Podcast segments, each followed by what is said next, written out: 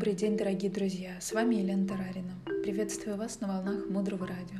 Сегодня 6 апреля. Три дня до рождения Наланды.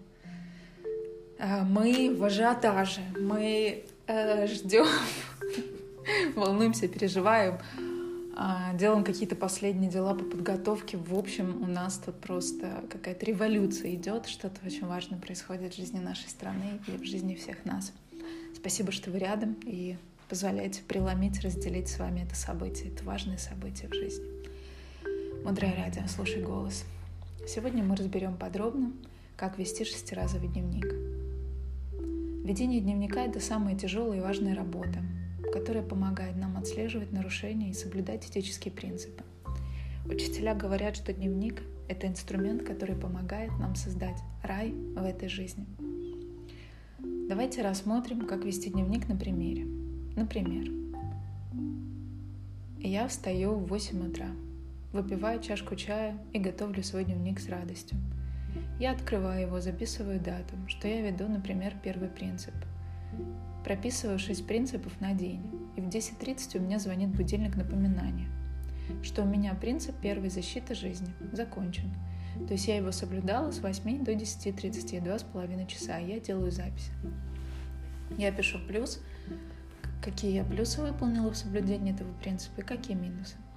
Следующую запись я должна буду сделать в час, потом в 15.30, потом в 18, 20.30 и 23.00. Временные отрезки можно выбрать под себя. Можно ввести каждые два часа, можно каждые два с половиной. Возможно, вы ложитесь спать раньше, возможно, вы встаете в 6 утра. Если вы хотите более глубоко изучить содержание каждого этического принципа, для этого уже более четырех лет – успешно на мировом пространстве существует и развивается на разных языках мира проект, который называется САД. Вы можете найти э, проект в Фейсбуке или написать э, нам, организаторам Мудрого Радио, и мы дадим вам контакты ближайшей группы старта проекта САД. Итак, в чем главная идея?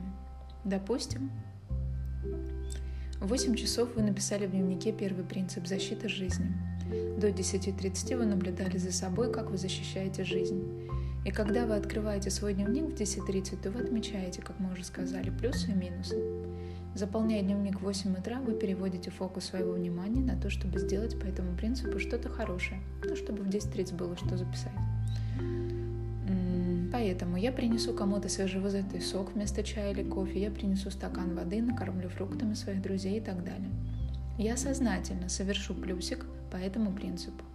И если вдруг получится минус, то вы сожалеете, что так вышло, записываете его и сразу же планируете антидот, то есть какое-то противоположное действие. Нужно его сделать для баланса. Например, если я кричала на детей, подвергла опасности их эмоциональное здоровье, то антидотом будет забота об их спокойствии, например, прогулка в тихом месте, ласковая речь на ночь. Записав минус, мы сразу очистили негативный поступок – мы не стерли его, семя нельзя уничтожить, но мы уменьшили его силу.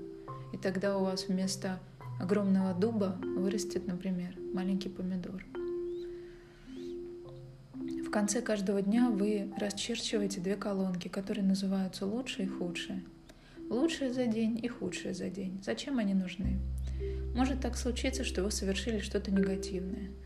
Но сегодня у вас этого принципа нет потому что принципов 10, а в день мы ведем дневник 6 раз.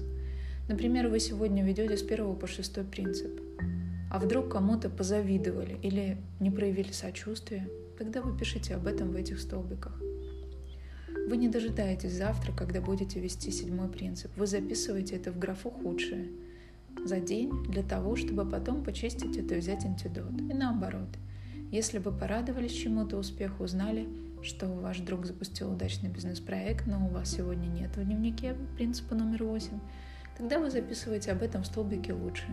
Вы не ждете завтра, вы начинаете радоваться уже сейчас. Также, если вдруг так получилось, что в течение двух с половиной часов по какому-то принципу вы не сделали ничего плохого и кажется, что нечего записать дневник, вспомните вчерашний день или неделю назад.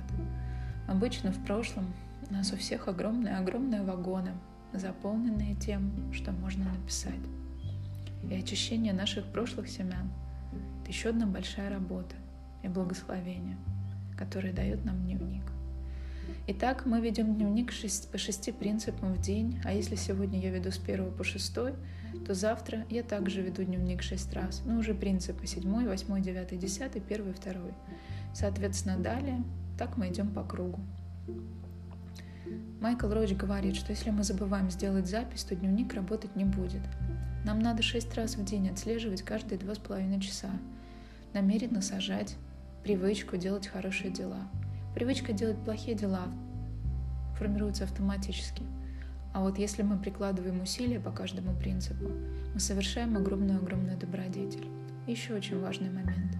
Не пишите в дневник общих фраз, например, «я хороший» или «я плохой». Нам надо стать ментальными сыщиками и следить за тем, что мы совершаем, что мы думаем и что мы говорим. Вы можете ходить на занятия годами, слушать учителей, писать конспекты, но ничего значительного не произойдет в вашей жизни. Мы должны вести дневник каждый день и проверять свое сердце шесть раз в день, иначе практика, которую дают нам учителя, не даст нам возможности накопить энергию и совершить действительно важный прорыв. Если вдруг так получилось, что вы забыли заполнить дневник, не стоит себя винить. Посожалейте и заполните за два раза сразу, например, или за три раза с огромной радостью. Будьте очень бережны к себе и к своему уму. Наш ум тотально верит тому, что мы ему про себя говорим. Поэтому не говорите о себе плохих слов. Никогда, слышите? Никогда. Особенно самому себе. Дальше глубже. Оставайтесь с нами на волнах Мудрого радио. Мудрое радио. Жить на глубине. С вами была Елена Тарарина. До встречи в эфире.